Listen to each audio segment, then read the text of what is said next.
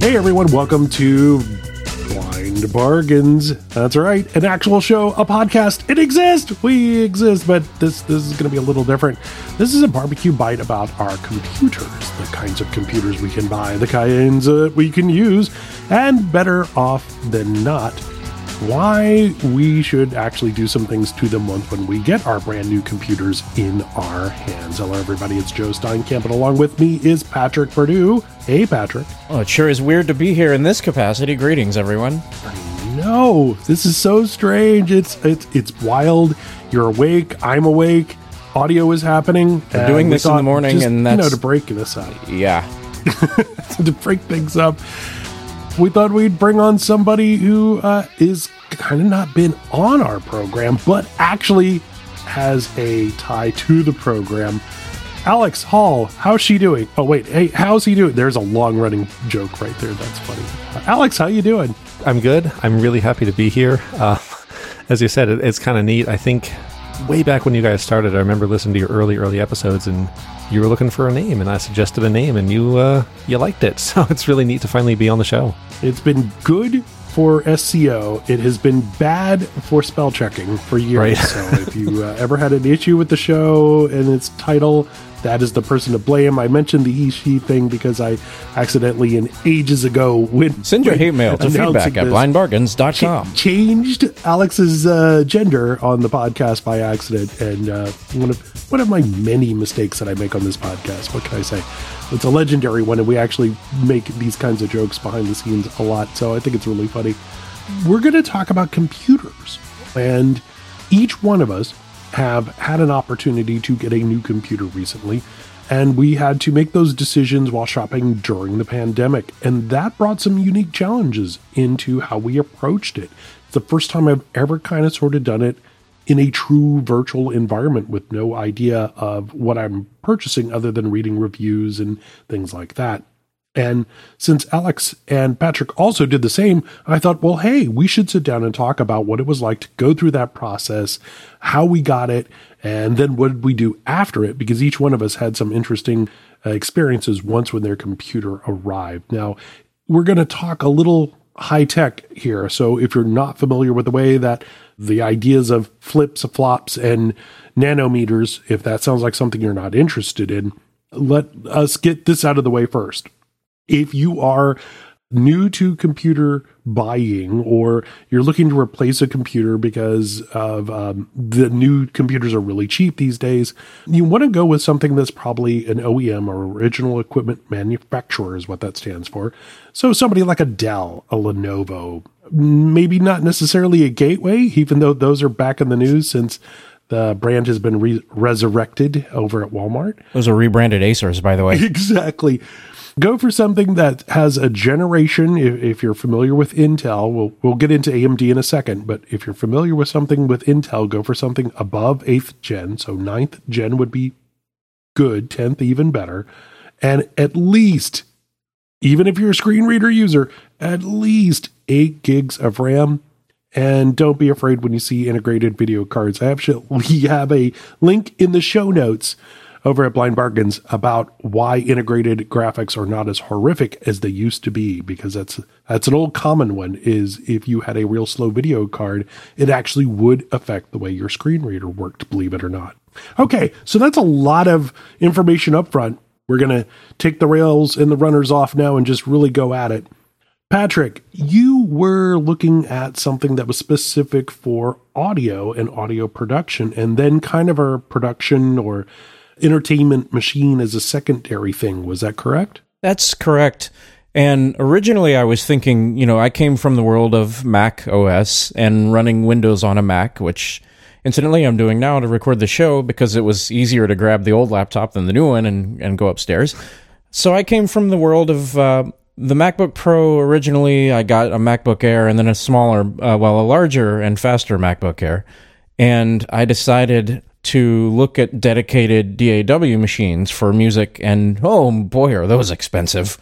So then I didn't do that and uh, decided to start looking at gaming machines, not because I'm a gamer, but because in a lot of cases, uh, gaming machines are already optimized for multimedia creation as well as multimedia playback and entertainment playback. So that's kind of where I started with that.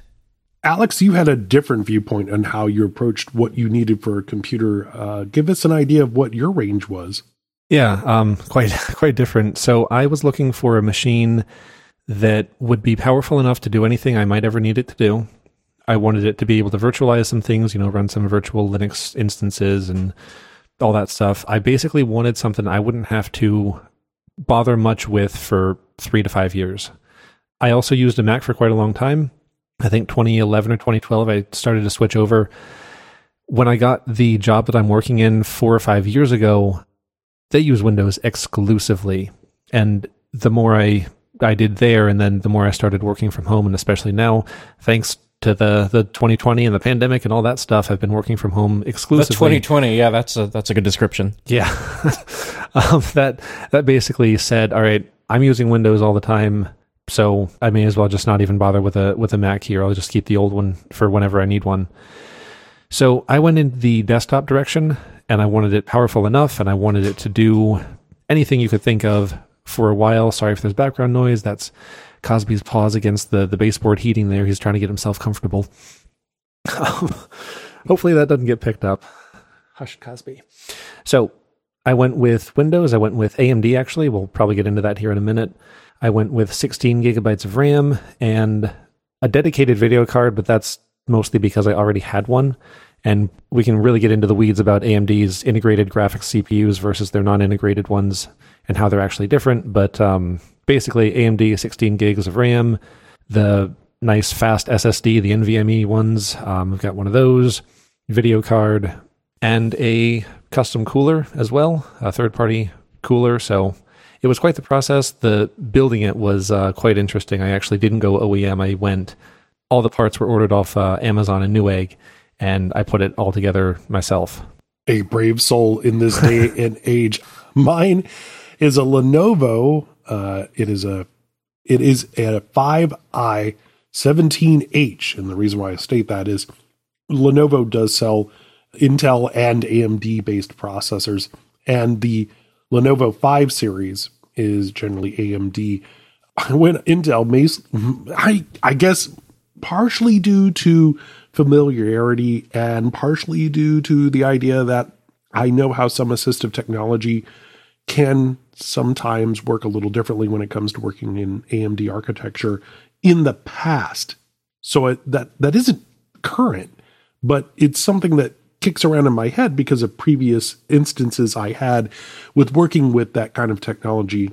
And even the assistive technology makers themselves had to come around to working around with different instruction sets. There was actually a time where AI squared and ZoomText were using specific instructions that were linked to Intel chipsets. And it worked against them actually in a way because you couldn't use something like a lap link software because they ran around the same kind of driver architecture.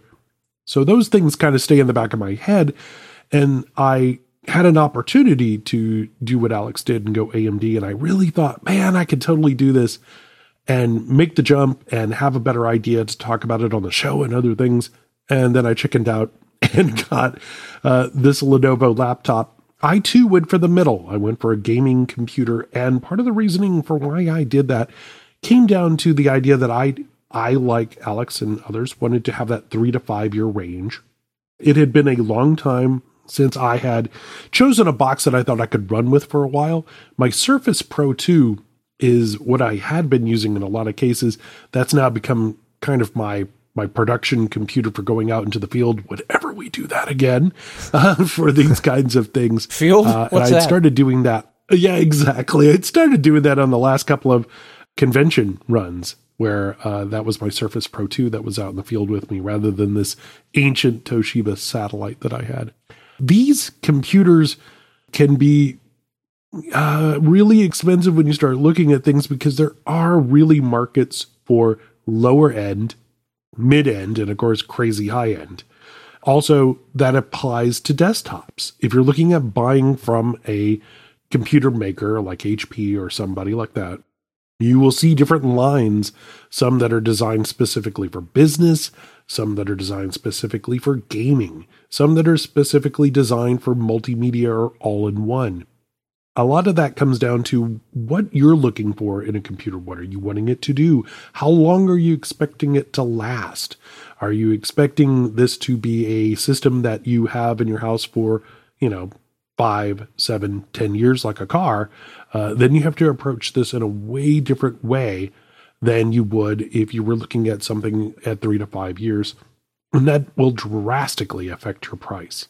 So in my case, I knew I wanted a mid level machine. I knew I wanted uh, something that was going to give me uh, nice power, but not crazy power. And then when I settled on a make and a model, then I started to spec things out, and there were things that I specifically wanted to have. And that was at least 16 gigs of RAM. Uh, I wanted to have that kind of memory boost in between. I have a couple other computers around here uh, that are 8 gig. The Surface Go is 4 gig, and I really notice it when launching, say, Edge or something else like that. So 4 gig is is definitely something that I don't feel comfortable recommending for anybody. 8 is kind of a minimum, even uh, when you get into things like browsing on the web with screen readers. All that RAM matters, especially with JAWS and other screen readers. They, they want to eat up as many resources as they can. And you'll read a little bit, and we'll talk a little bit about this as well, on a number of clock speeds and cores. That wasn't as big of a concern for me uh, as it could be, but I wasn't looking to do something that would require like the things Alex does. Alex, you, you mentioned that a second ago. What was your thoughts about uh, Intel versus AMD? And let's talk a little bit about how those things, well, let's be honest, Intel has been very stagnant and why people are choosing AMD over Intel.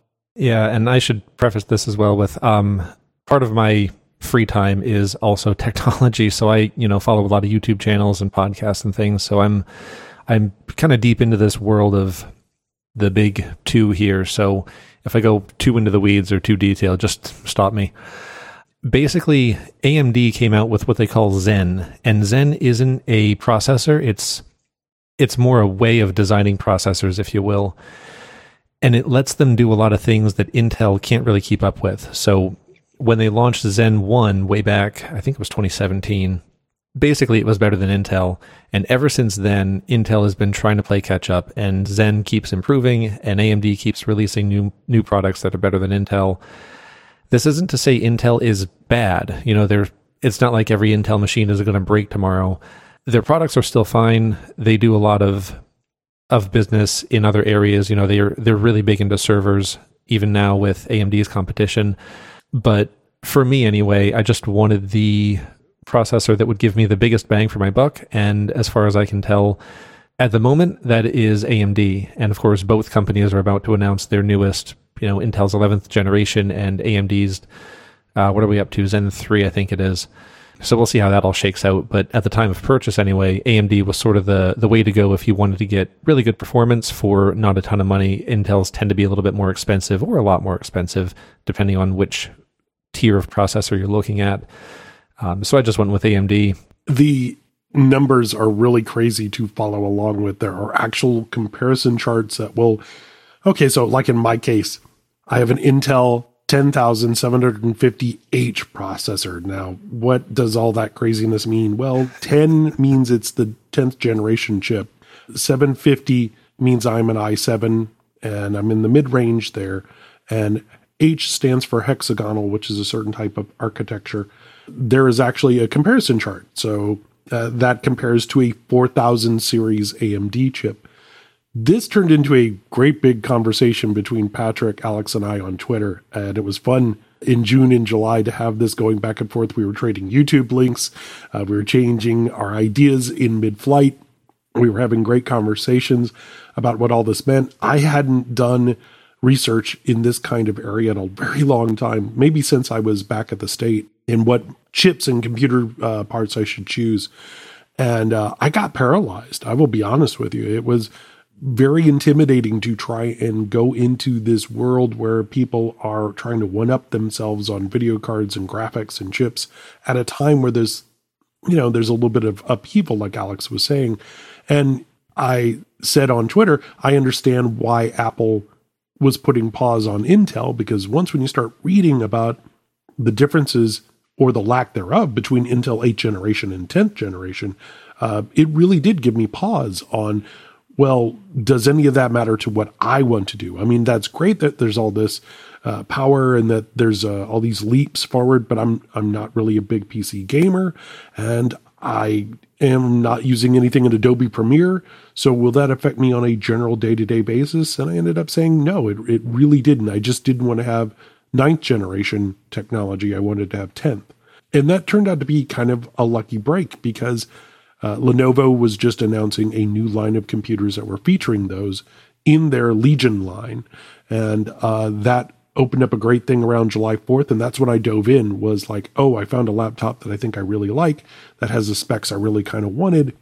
I can run with this. This will work for me. It was partially me capitulating to myself and saying, I, I could keep looking at all these numbers until I'm blue in the face. There will always be another one. There will always be a better one.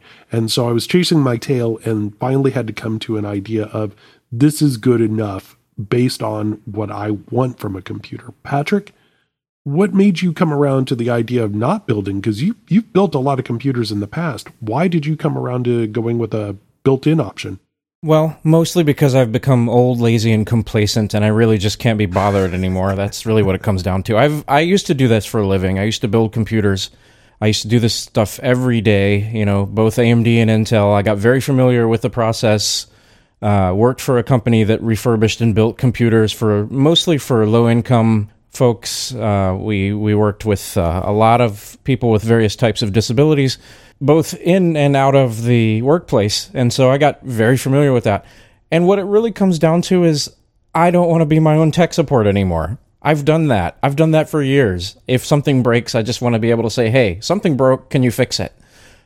And that's that's kind of where I went with that. It I I did end up going with an option that does have at least some expandability, a little bit of, you know, I can change out the SSD if I want to.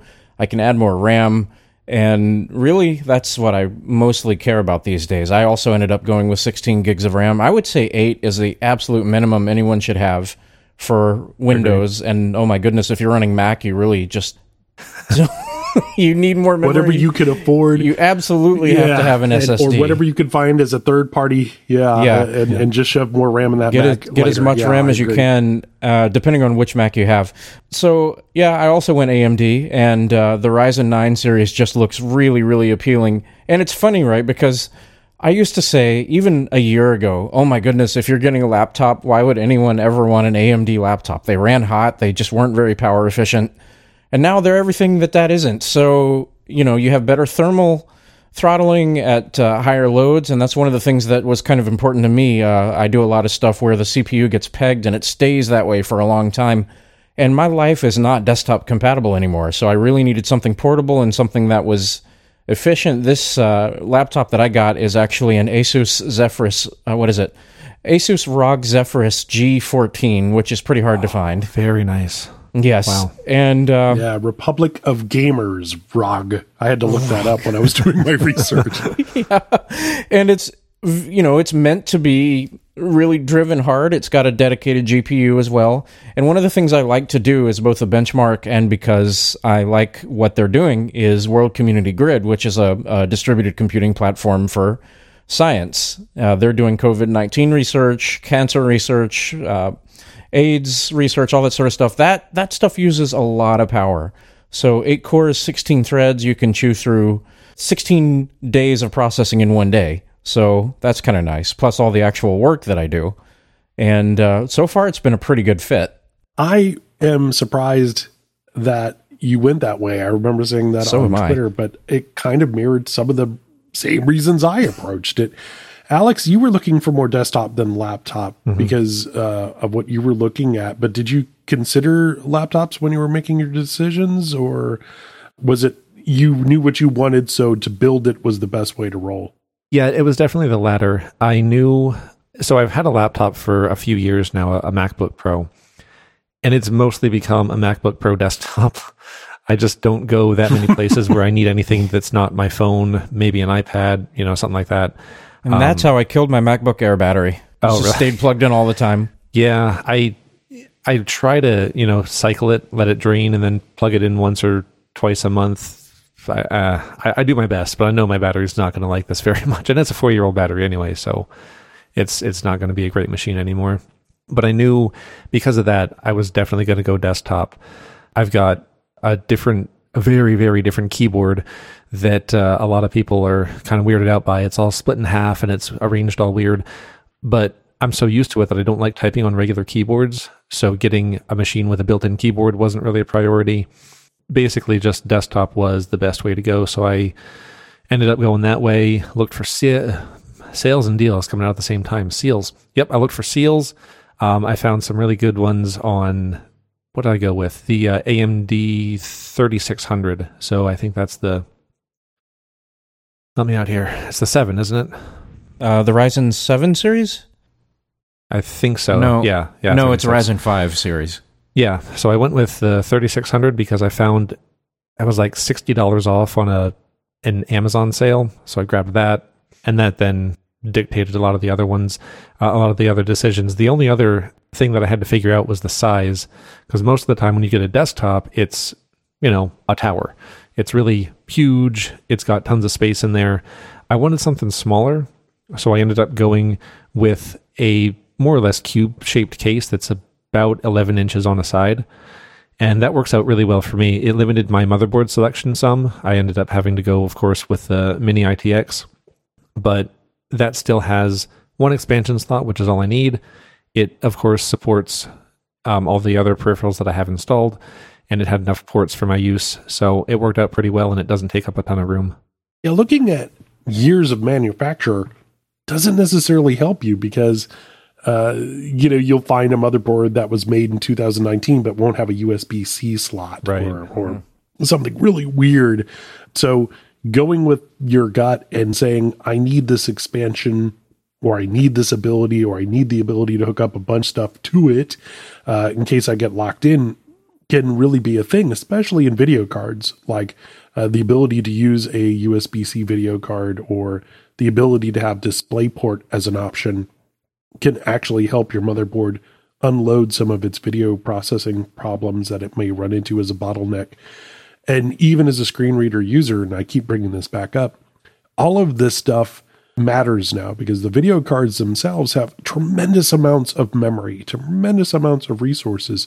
And that means that when you go to render something or if you go to a website that may use some of that power, it's not stealing from the screen reader. You're not getting stutters when you open a window or have 42 Chrome tabs. It really does make a huge Um, difference. It does.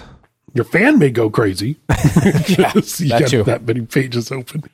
When searching for the equipment, did you run into any accessibility issues? Did you run into websites where you were just like, well, I'm not shopping there? Or was there any little uh, things that you noticed that were hard to make a decision about? when I was shopping for the different components, as I said before, I kind of live in this space. Uh, so I already knew a lot of what I was looking for. I didn't have to figure out what's a micro ATX versus an ITX, a micro ITX, a, all this different stuff. So going in with that knowledge helped. But I'm mostly stuck to Newegg and Amazon, partly because I've already got accounts there, everything's already set up. And of course, you know, Amazon is Amazon. They're pretty good. Um, it's easy enough to find reviews, to find questions and answers, that sort of thing. That's basically accessible, at least on desktop or iOS. I'm not sure about other platforms. Newegg is, uh, well, they're okay. They're usable. Don't not use them just Yeah, because. I, I was going to jump in and say But- that. It's, once when you learn the way they kind of use their heading structure and stuff, yeah, I It agree. It doesn't seem to be quite as good as it used to be. It's not terrible, but I remember using No. it years ago and it was better than it is. It was, and nowadays they have they kind of use those tabs. So you've got to figure out, oh, description, reviews. You got to choose the right tab, and sometimes it doesn't seem to activate the tab you thought it would. So that's always fun. You know, but that said, they are specifically geared towards selling you computer stuff. So if you have to call them, that's still an option. Um, I haven't done it in quite a while, but I do remember placing an order or two over the phone with them before, and they're good about that. Again, it's been a while, so hopefully they still are. But really, that and Amazon were my two big ones. When I chose the motherboard, which I'm almost certain was Gigabyte, and I, I don't have it right in front of me here. Well, It is right in front of me, but I can't check the board. Device right manager. Now. Yeah. Um, see it in there somewhere. So it's I'm almost positive it was Gigabyte, but I bring that up because I actually had a couple questions about specifics that they didn't explain and that you know they just said oh, review our user guide, which was of course an inaccessible PDF. But when I called them up, I actually got local. I think they're based in California. You know, it wasn't an overseas call center. I got really quick, prompt service. The the people I spoke to were really nice. They were helpful. They explained everything. You know, all I said was, "I'm visually impaired. and I'm thinking about this board. Can you tell me this and that?" And they were happy to do it.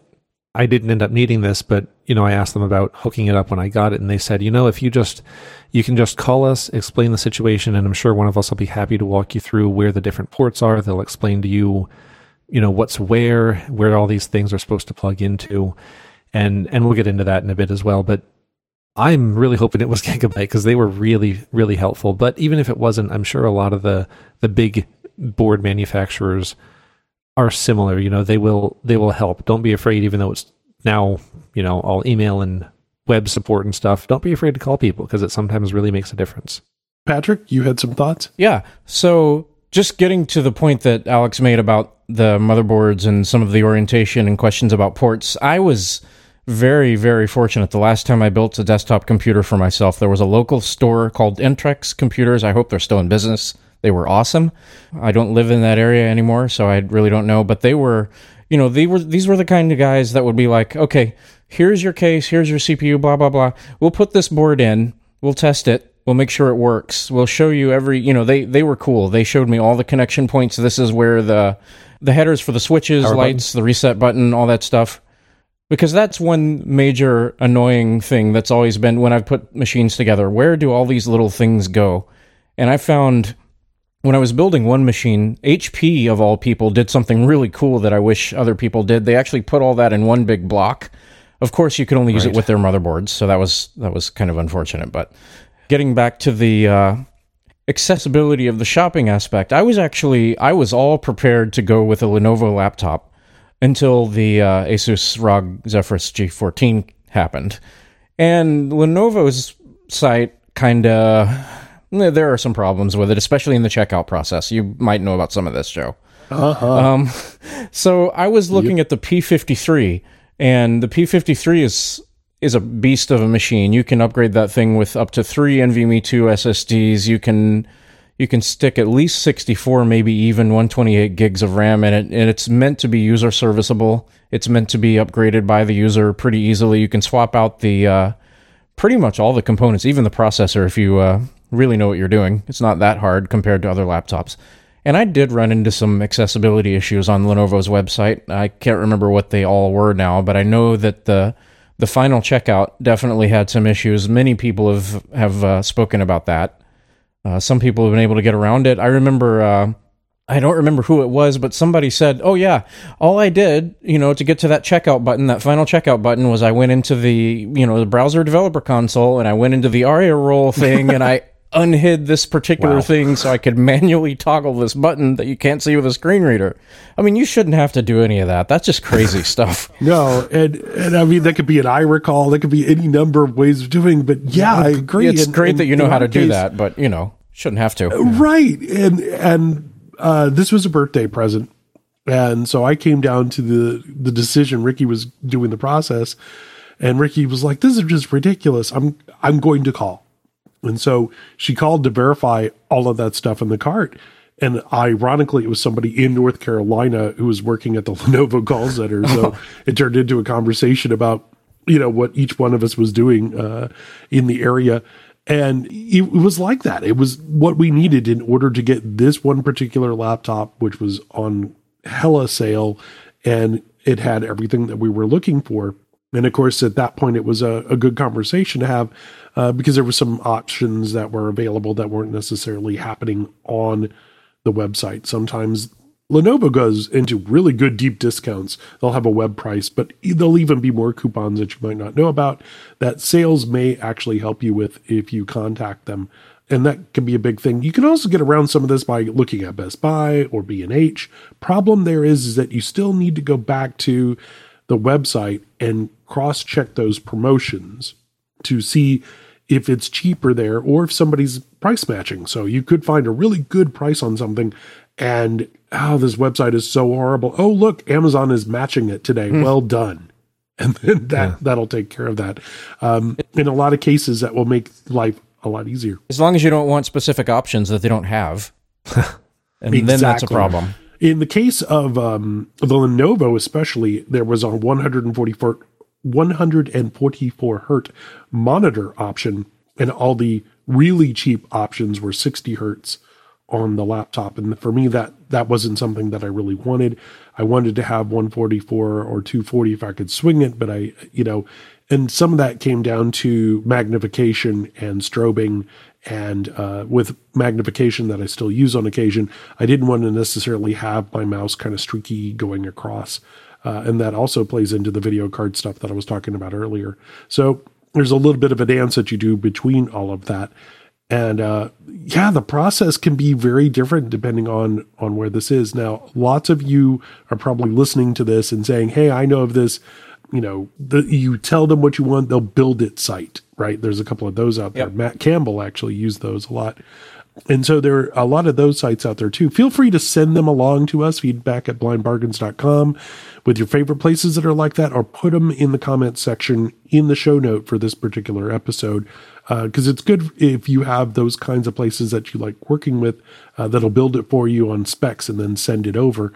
But be sure to also ask what are the usual user manuals looking like, because uh, you might run into what Alex did and that's kind of why I stayed away from doing what Alex did is I didn't want to play Sherlock Holmes with my system, like Patrick was saying. I wanted just something out of the box. And a benefit of that, all the new drivers. I had forgotten what it was like to have a new computer with new drivers. Oh yeah. Which happened pretty pretty often. So you bought your computer, you got your parts. Alex has built his stuff. He's got a soldering gun out. He's set. Uh, all of it's arrived. Uh, what what was it like to unbox a new computer and put it all together? Was it like Legos, Alex? Did it all just snap into place? Uh, yes, took 30 seconds. It was beautiful. No, not at all. So, the basics of building it aren't too bad. And again, this is coming from someone who has I mean, I can see stuff, but not well enough to actually do anything, especially when building a computer. My my vision did not play into this at all, except to see if some LED was on, but even then, that wasn't too helpful. So putting the CPU in isn't too bad. You have to make sure it's going the right way.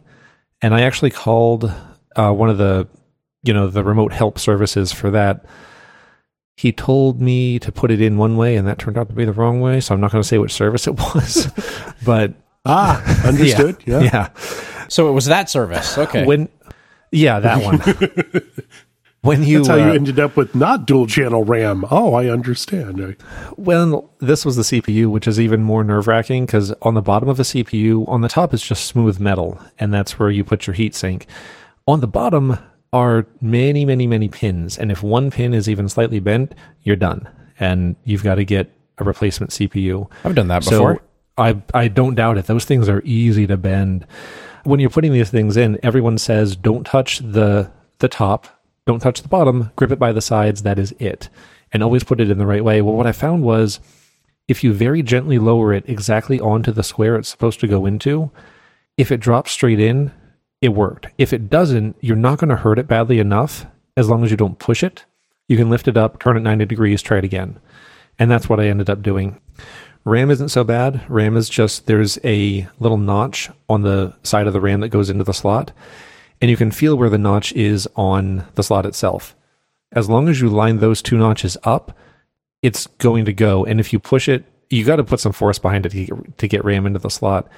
If you push it a little bit hard and you can kind of feel it rocking back and forth, you've got the notches misaligned. So you just turn it around, do it the other way, and you're good. Plugging in the power supply, the SATA cables, all that stuff was fine because none of those can go into more than one spot and it's pretty easy to tell by how many holes or pins there are and what the shapes are, which goes where. So the power supply, pretty simple.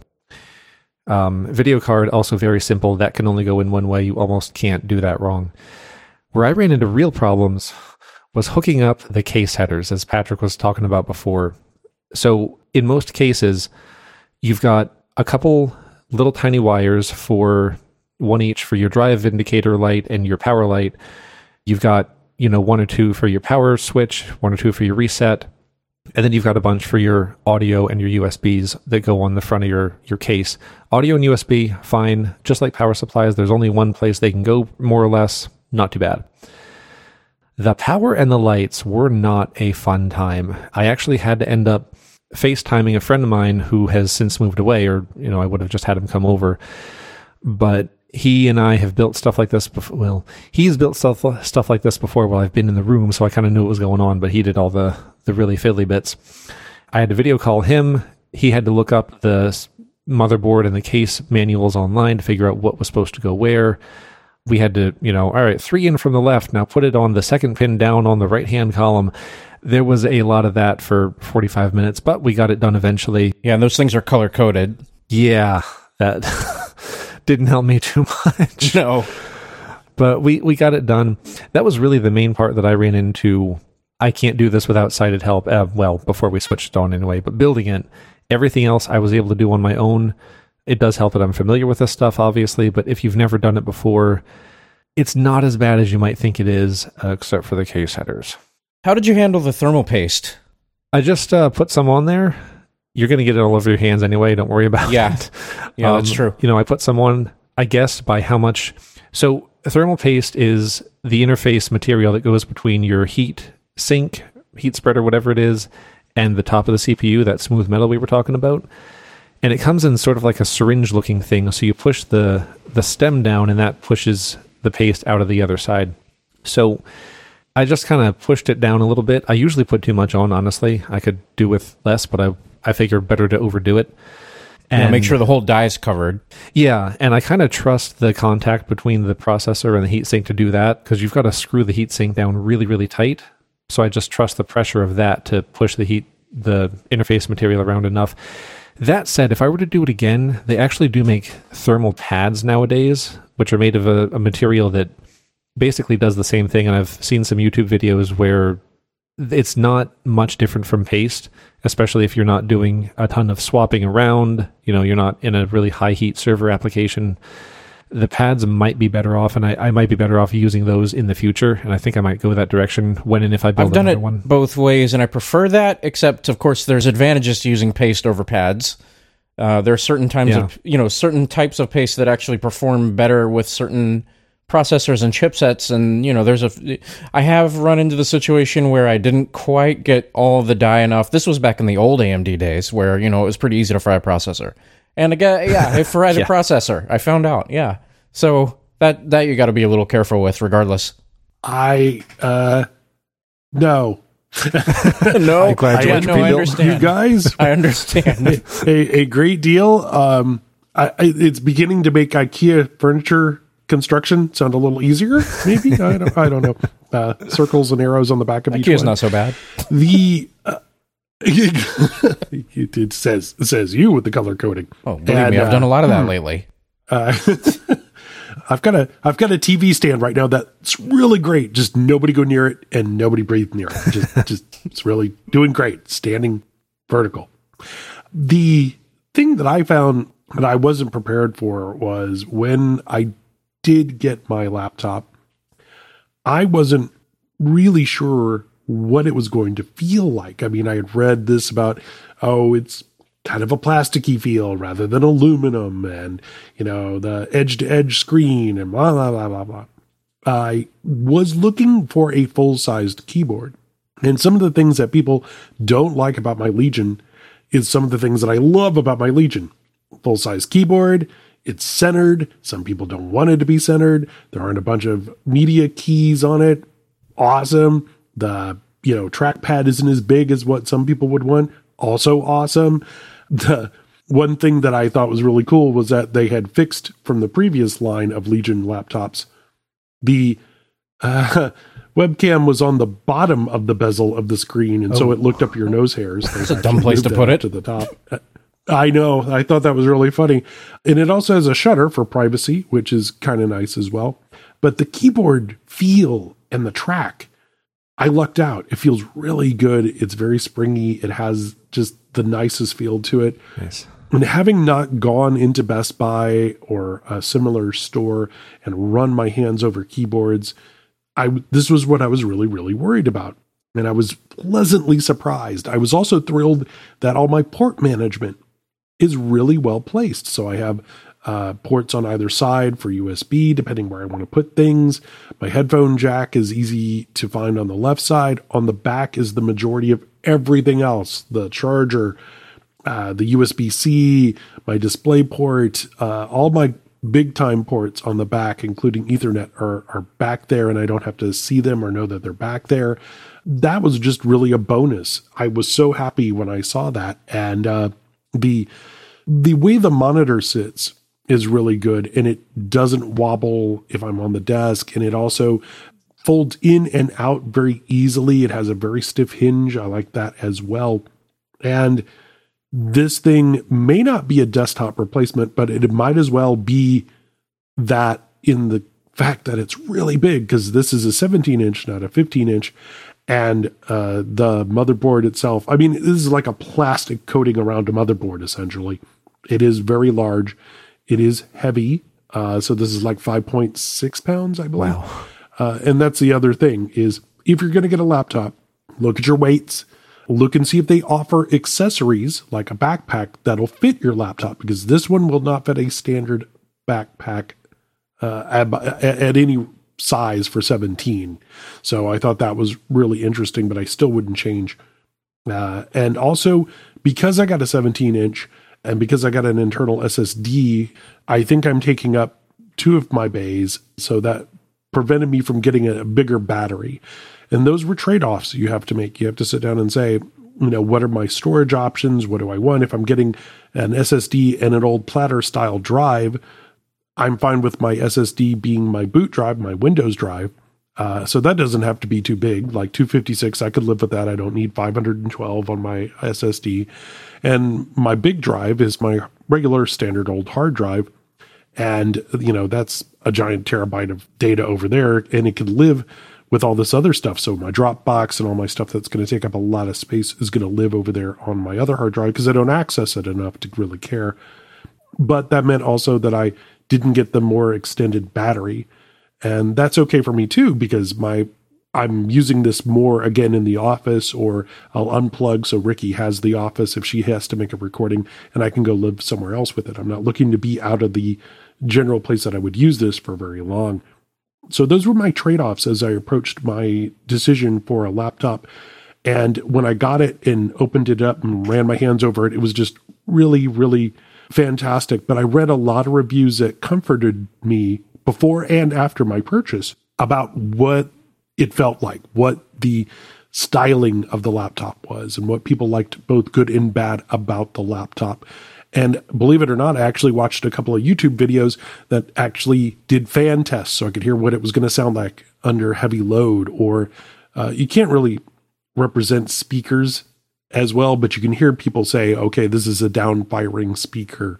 Uh, if you have it in your lap, you might hear that it sounds different than if you put it on a table, and the way that that music is going to sound or the way that speech is going to sound on the laptop may change. So that's also a big part of it. Do you want speakers that fire at you? Uh, Alex, you and I talked a little bit about this on Twitter. Um, Dell had a thing where they're doing these audio and spatial audio where it detects your yeah. head, it moves the audio around you, trying to simulate things. And you were relating that a little bit to your AirPods and the like. Um, what was the idea like? Uh, were you going for a certain power supply or were you going for certain fans because you knew how noisy this was going to be? And mm. what was it like once when you got it all put together? I knew I wanted it to be as quiet as I could get it. So the video card that I've got is actually a passively cooled one, which means instead of having fans on it, it has a very great deal of copper fins that basically take the heat and dump it into your case. At first, I thought I'd be okay with just the CPU cooler and the passive cooling on the card. Uh, turns out, no, I actually needed to get some case fans to throw in the back there. So when I went to look for those, again, as quiet as I could possibly find it, because I knew not often, but every so often I would be doing things like this, recording things. And right now, the microphone, of course, is right in front of me. The computer is on the corner of the desk, maybe I'm so bad at distances, but I don't know, three feet away diagonally. So because it's close, because I don't have a place for it on the floor where it can be a little bit more out of the way, it had to be quiet.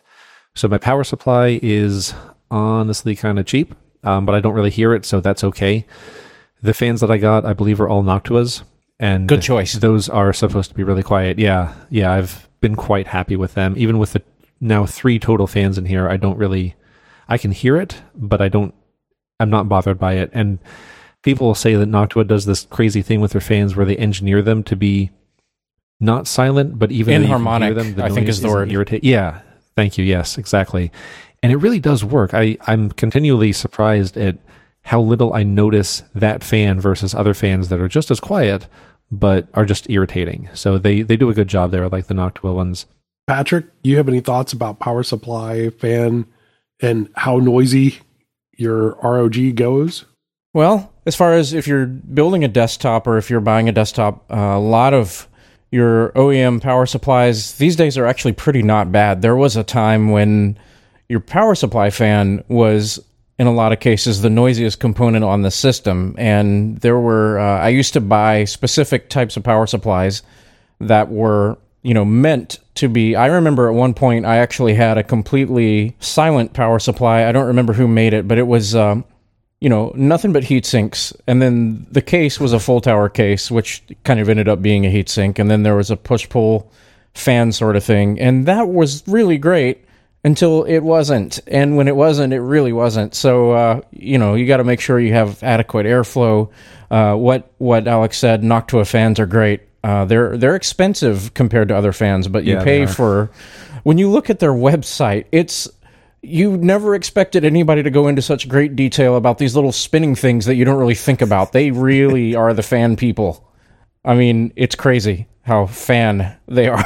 I don't really know a better way to describe it, but uh, they get into some Fan of fans. they absolutely they get into some really wonderful detail that you just don't think about, and then you're like, hey.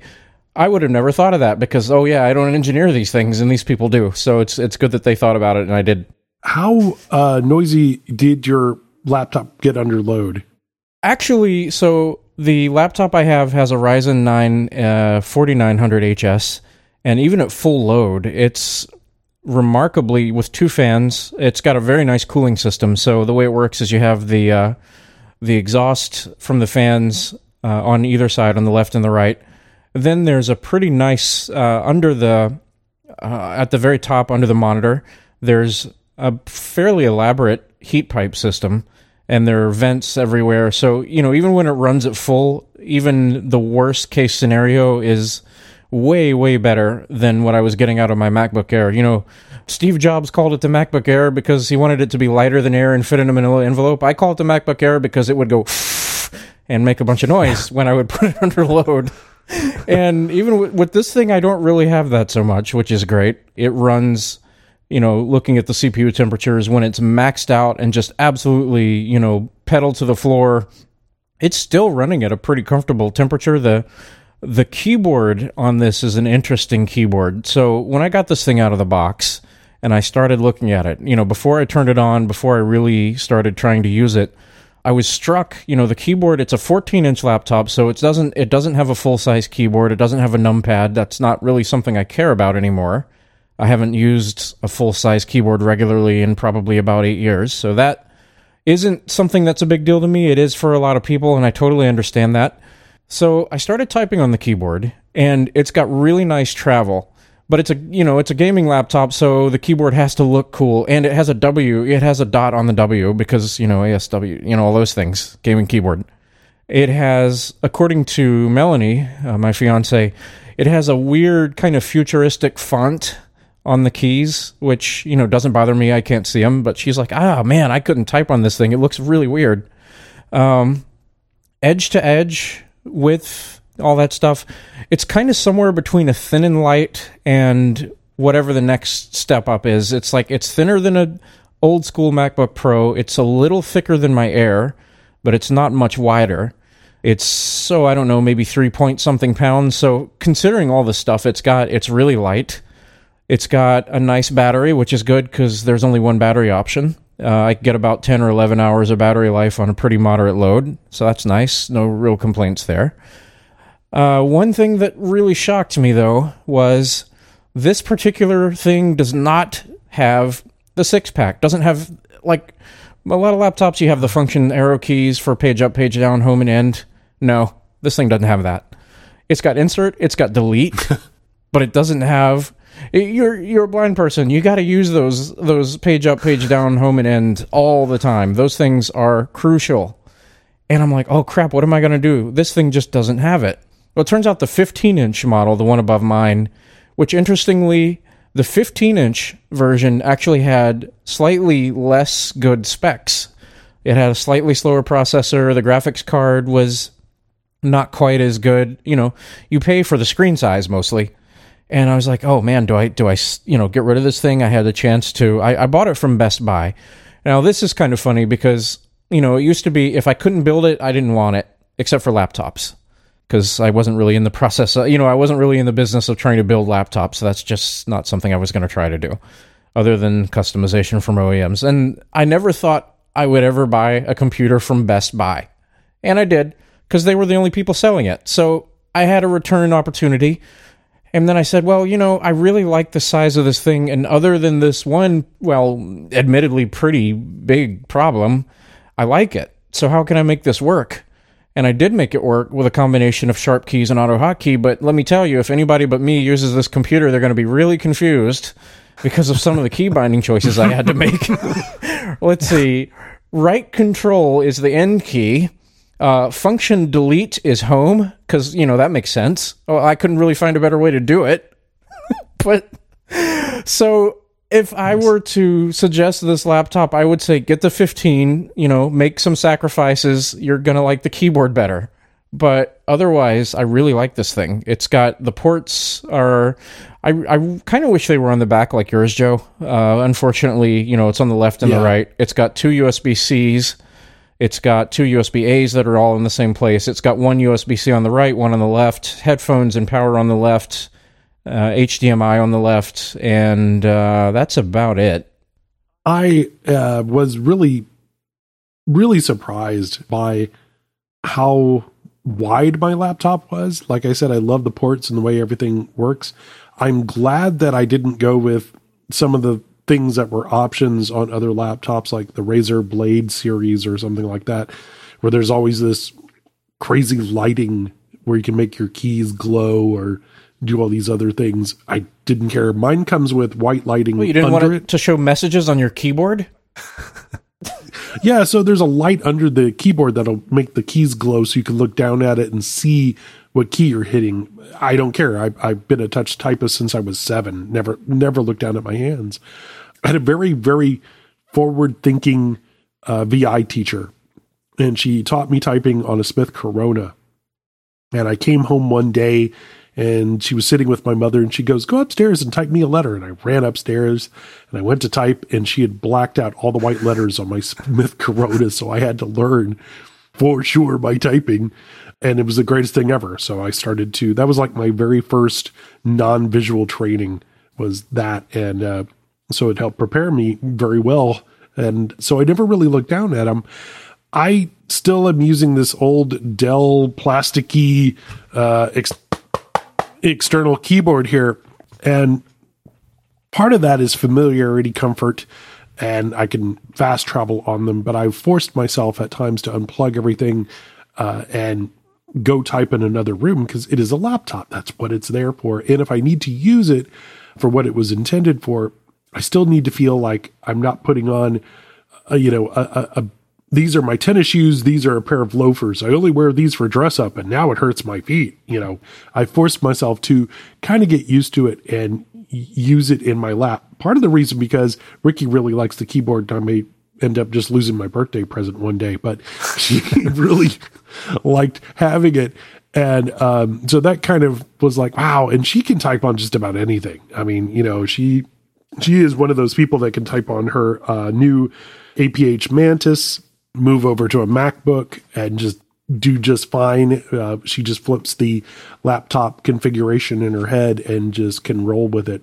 I am not one of these people. I'm one of these people that I, you know, learn a keyboard and I feel very comfortable with it and I don't want to give it up. And so I have a couple of Microsoft keyboards around here, but they all are like, okay, when I'm on this Microsoft keyboard, I've memorized this because this is what I use when I type on my Xbox.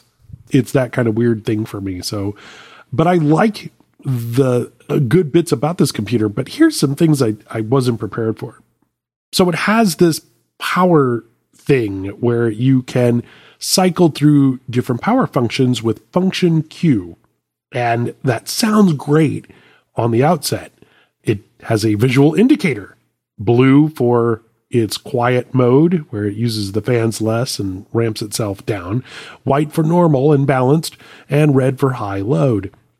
If you function Q, you have no way of knowing with a screen reader that you've entered those modes. Oh, yeah. Uh, you can actually go into the Lenovo Advantage software and go in there and physically change it. But here's the other thing I found out. Uh, the Lenovo software works better with narrator than NVDA. And uh, I had to get used to using this software, which is extremely helpful, but also not always the best way to interact with things. Yeah, the Asus software is actually pretty similar. It's uh, on the ROG Zephyrus stuff, it's function F5 to cycle through the power options, and the same kind of thing. You have no idea which one you're on.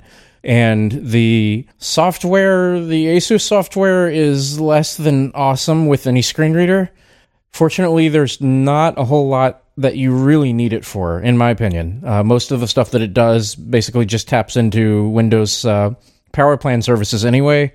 So that's pretty much where I go to make all those changes. Uh, I did have, I did run into a situation where the MyASUS service kept wanting to update the firmware for my keyboard, and I couldn't find an accessible way to do that. It would, you know, it would come up with a prompt that says, "Hey, there's a new firmware update," and then there was an update button that I eventually found but then there was something that after pressing the update button, I just couldn't, you know, I tried it with narrator, I tried it with NVDA, with OCR, and I could see almost everything I needed except for that one crucial thing to make it actually go ahead and start updating. So that was one thing I ran into.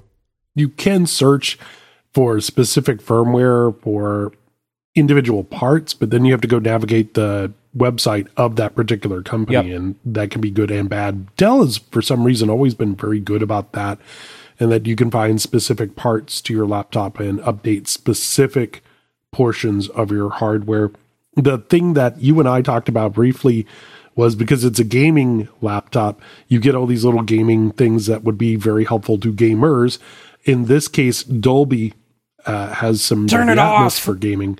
I I already had Dolby Atmos because um, I had it on my Xbox, and so I can actually use that through the Windows Store on ten different devices.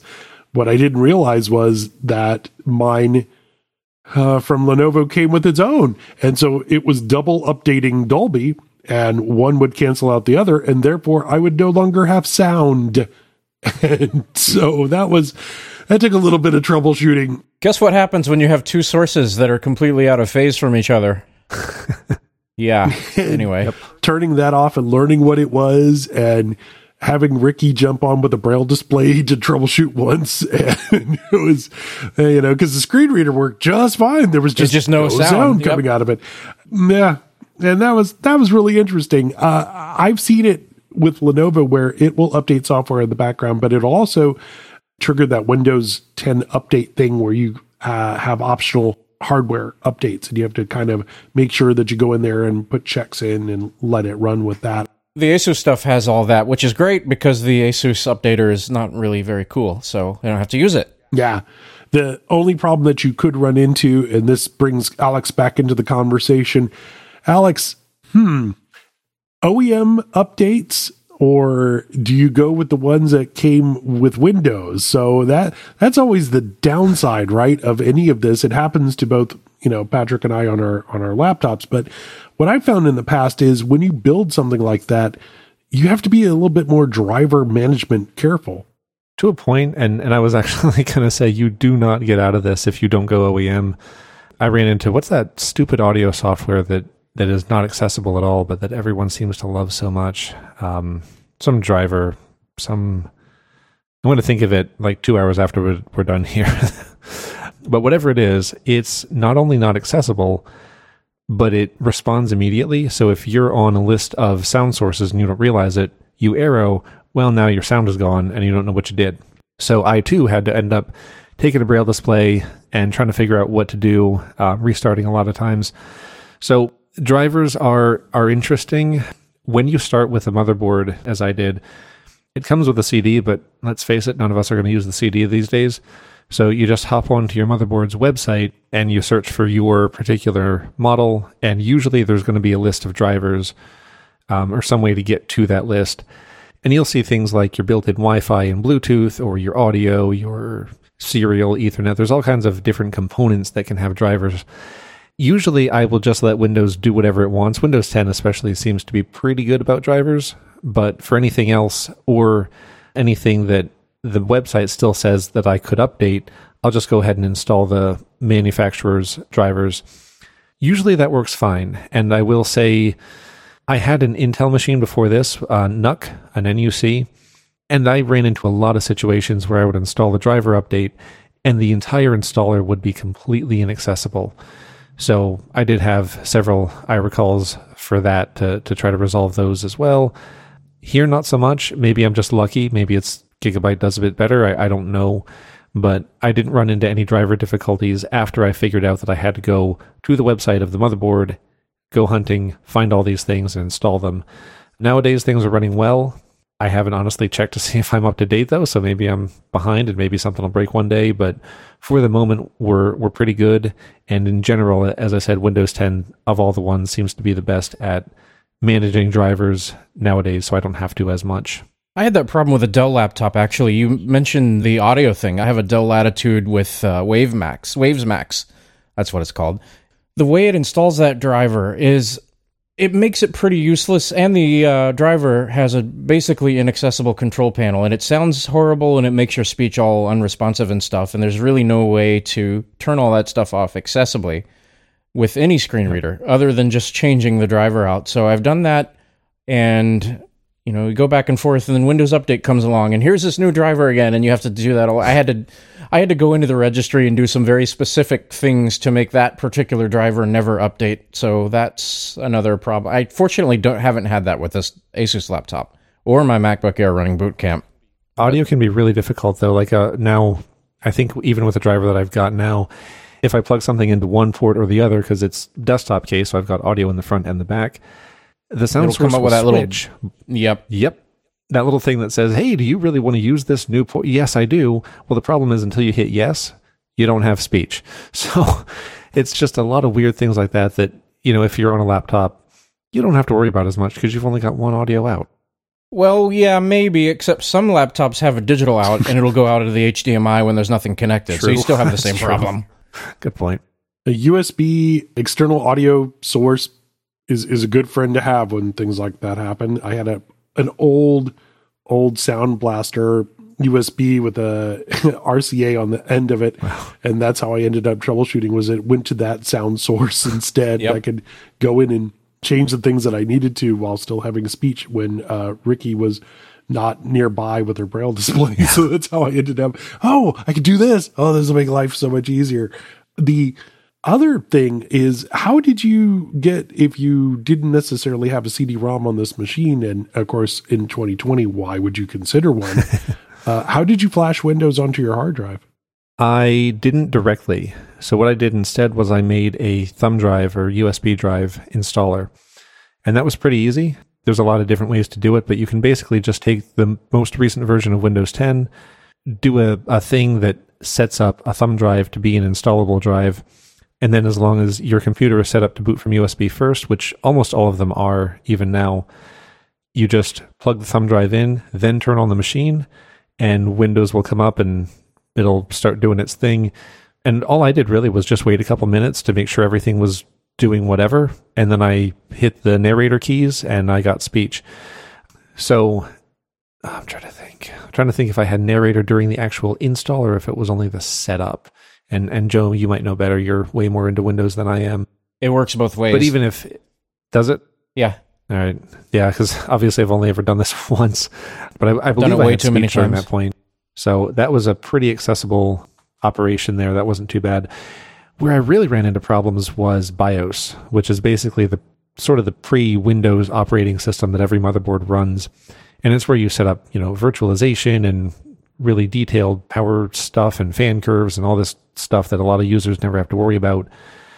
Except if you do have to worry about it, you uh, have to find a way to make it work.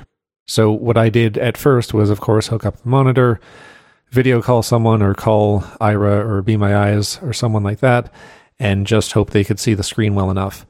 I've since discovered a thing called TinyPilot, which is basically a kit that you can get, and it's an adapter and a Raspberry Pi and some cables.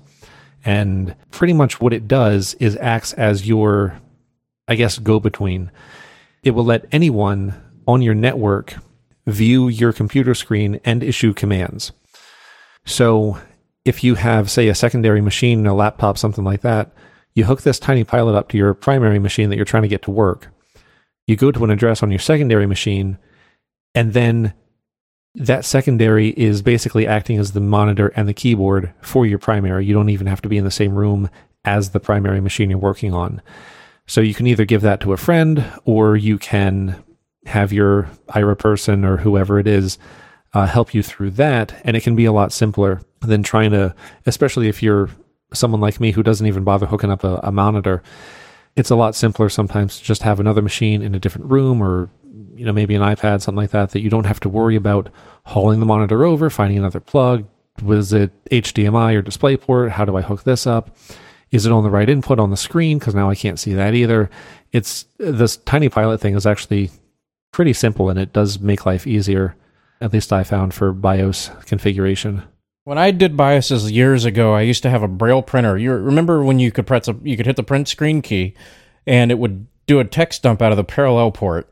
So I would go into the BIOS with my Braille Blazer that somebody gave me when I was in high school, and I would print out whatever page I was on, page by page, and uh, hope I was adjusting the right. You know, you, you could see the top level stuff, and you could see every page that you were on if you printed it out, and just you know hope that I'm adjusting the right thing to the right value. That was a uh, a, a multi sheet pane, is what it was, a, a wow. tractor fed multi sheet pane, but you know you can't do that anymore. So it's it's good that that's an option even if it's not necessarily completely accessible. Uh, have you tried that with ocr of any kind? Have you been able to get any of that to work with ocr i haven't actually tried that yet. I'm sure some person could figure out how to automatically run you know ocr on each frame or something i don't know how even if you got that to work though you would figure out where your focus was like which option you were yeah. pointing to or which value you'd selected but it would be better than nothing if you could get it. it would work, give you certainly. an idea. I was just I that that's a possibility. It's one that I haven't tried, but it's one that I would like to at some point.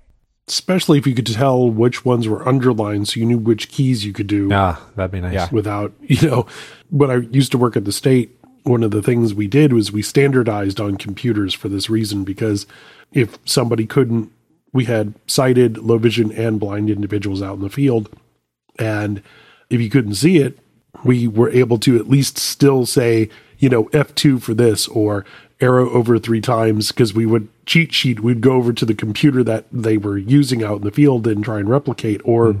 we had written down commands so we could troubleshoot in the field with people. And uh, yeah, it was a lot harder back then uh, to do some of those things. And, uh, it, you know, one of the ways that you can get around some of the things like virus protection. Uh, if you if you don't want McAfee or one of those things that are on your computer, and you don't care about some of the stuff that came with your computer, if you're not a big fan of whatever bloatware, depending on your maker, came with it, you could always go into Windows, then go over to recovery, and then reset the computer back to factory defaults. In this case, it would actually go back to Windows 10 defaults.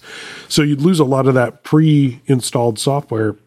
Yeah, but in some cases, that might get rid of the inaccessible uh, way to get rid of the software, antivirus software on the computer, which can be a real pain.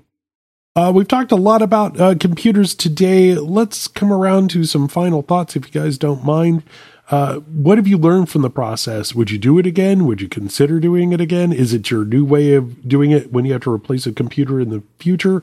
Or if you knew someone who was going to get one as a gift this holiday season, what are some thoughts you would recommend before uh, they go ahead and take the plunge? Well, as far as I'm concerned, I love this machine, except for the lack of the six pack. That was kind of a bummer. The speed, the way it handles is just lovely. You know, I can load however many Google Chrome tabs. You know, that's your benchmark now. How many Google Chrome tabs can you run? Four? Well, then you probably only have eight gigs of RAM. No, it's not quite that bad, but it's not far from it. And it, it runs great. It's uh, it does exactly what I need it to do in the footprint that I want it. I just wish it had that six pack. I mean, I can use an external keyboard, and I probably will when I get settled and some other things happen. But you know, if I had it to do it all over again, I probably would have spent the extra couple hundred bucks and gotten the slightly larger models, the 15 inch one. Uh, that's honestly my only real complaint about this process is that one thing about the keyboard, which is kind of major to be fair, but I've found a way to work around it and I'm okay with it now that I've, you know, like I said, if anybody but me tries to use it, they'll be horribly confused, but that's okay because nobody else is going to use it. So I don't really care. Alex? I guess for recommendations for others, um, if you're going to buy a pre-built, well, I'll say it this way: if you're going to build your own, be very sure that you do a lot of research and that you understand what you're getting into. As I said, going into this, I knew a lot, but I still, this was the first modern AMD system I built, so I had no idea at first how the, say, the backplate for the CPU socket was supposed to go on, or you know, just weird little things like that that I had to figure out know the return policies of the places places you buy from so that if you do break something or you touch something you shouldn't touch or bend pins or whatever it is you know what your options might be.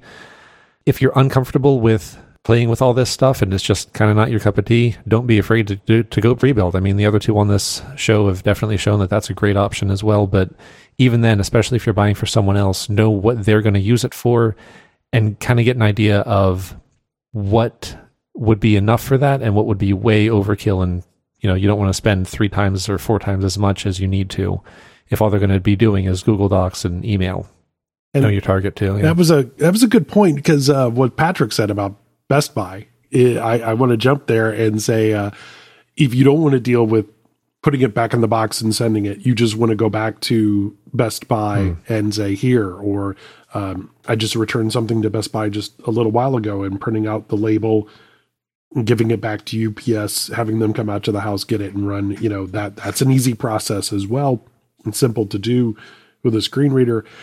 Amazon, uh, you can actually drop things off at Kohl's if you have that as a possibility. Of course, you can also do a return the same way with Amazon, which will make life a little easier. Uh, that that that will give you a little bit more of a, a thought process. Don't be afraid to go ahead and read reviews. Look specifically for that model if you can figure it out. Go to the website, look for the model number, or look for the configuration you're looking for, and then read reviews, uh, whether it be Tom's Hardware, Rtings.com, you know, The Verge, what have you, uh, to get an idea of what people feel like the case is like, what the feeling of the keyboard is like, but also put it through the filter of that. If you're buying a gaming laptop, you're going to get a gamer's perspective on it. And their perspective is sometimes not an everyday approach to how a computer would work or what you would want it to do. I found myself liking the things about my laptop that they hated.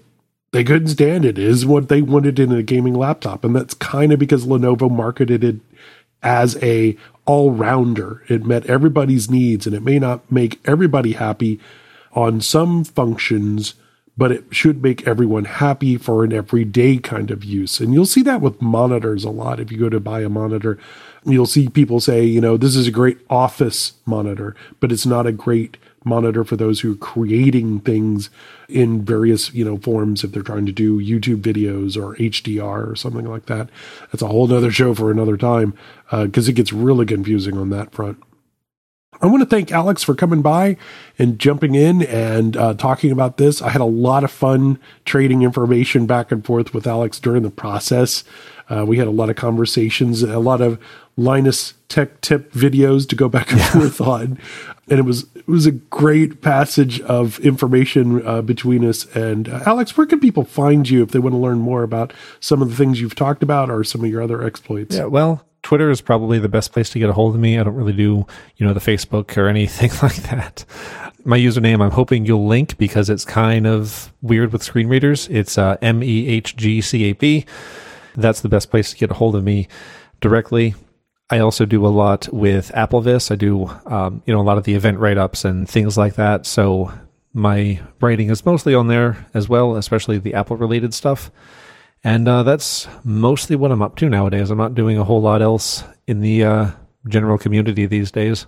Well, I appreciate your time, and I really, I mean, we should have had you on sooner. I mean, you named the thing. We really should have had you on sooner. I, I apologize for that. Uh, you've been a, a, kind of a secretive beetle uh, amongst us for a long time, and uh, it's great to have you on the show finally. And thank you for coming on and talking about your process. Oh, well, thanks for inviting me. It was a lot of fun. You know, we appreciate Mr. Patrick Perdue who makes this show. Oh, wait, you're here. Yeah, it, it oh, wait, I, I, don't have to go through that. Turns spiel. out I am actually here. How about that? Yeah, that's kind of wild. Patrick, where can people find you and what do you talk about when you're not doing, well, this show? Well, uh, Twitter, again, is probably the best way to find me. Borris in a box with two R's because having only one R is boring and boring only has one R. So, one of the things that I've been doing lately, I've been kind of involved with blind amateur radio operators. I've been a ham for 27 years, and I've uh, kind of been maintaining a multi-mode digital and analog system. You can find out more about that at blindhams.com. I don't run the website, but I do a lot of the other stuff behind the scenes. There's a Twitter for that as well. And uh, mostly I just kind of uh, random stuff. I, I do weird mashups occasionally, apparently, and uh, some other odd things. So check my Twitter to see what I'm up to, and that's pretty much all I got. If you have any other questions or ideas, or hey, you guys got it completely wrong, feedback at blindbargains.com. That's feedback at blindbargains.com. You can also catch some of the show notes over at blindbargains.com. Under the podcast section, you'll find some of the information that I have there with some ideas about choosing a docking station and some ideas about uh, what, what the integrated video card is and isn't now in 2020 and some more interesting links that I'll put there as well. Remember, you can find out more about these things, including the links that are in the show notes, over on my Twitter feed. That's Ranger Station, all one word, Ranger Station on Twitter. We'd like to thank everybody for their time. Uh, we couldn't possibly cover everything about this subject. Honestly, we could have talked for a lot longer, but that that's a window show of another kind, as JJ likes to remind me. So uh, that goes back to single digits. These window shows end up being kind of long. yeah, I want to stop it here so I don't get you know talked about for another couple of hundred shows. anyway, thanks for your time. I appreciate it, everybody. Uh, it was a good time. Uh, and uh, remember, uh, if you have an opportunity to uh, go ahead and buy something, let us know. T- tell us all about that. And if it really stinks, you can always put it on blind bargains in the classified section. No, I'm kidding. I'm, I'm totally kidding. Thanks, everybody. Have a great day. See you. This has been another Blind Bargains audio podcast. Visit blindbargains.com for the latest deals, news, and exclusive content. This podcast may not be retransmitted, sold, or reproduced without the express written permission of AT Guys. Copyright 2020.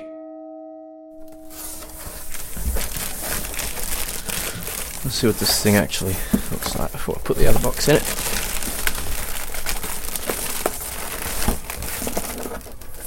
This is actually not the case that the new one's gonna go in, ironically. No, I'm just not gonna put the new box in this case. It's going in an old case. Then why'd you get the case? Because I'm rebuilding the old box and the new one at the same time. NX 6200 TC. That would be one motherboard.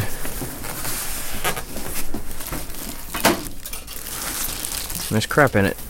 Well, I'm orange boy with crap in it. Yeah. What crap's in there? Um, cables, I guess. I'm not sure what comes with it. I have to get a power supply for it, though. I thought I had one and I didn't. Bad for you. Yeah. ATX power supply. Yep. Will they have ATX for sure? Well, I would hope so. It's kind of like the standard for everything. Uh, and we'll say 300 watt. Yeah.